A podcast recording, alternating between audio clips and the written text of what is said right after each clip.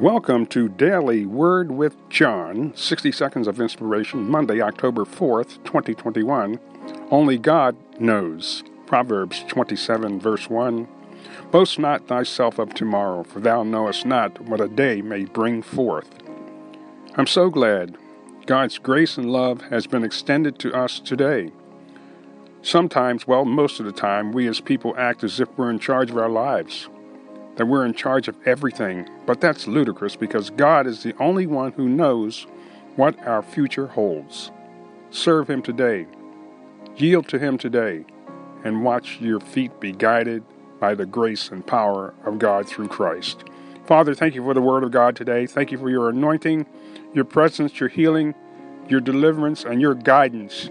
In Jesus' name, we honor you and praise you and thank you for saving the lost, healing the sick, and delivering those that are bound. In Jesus' name, amen.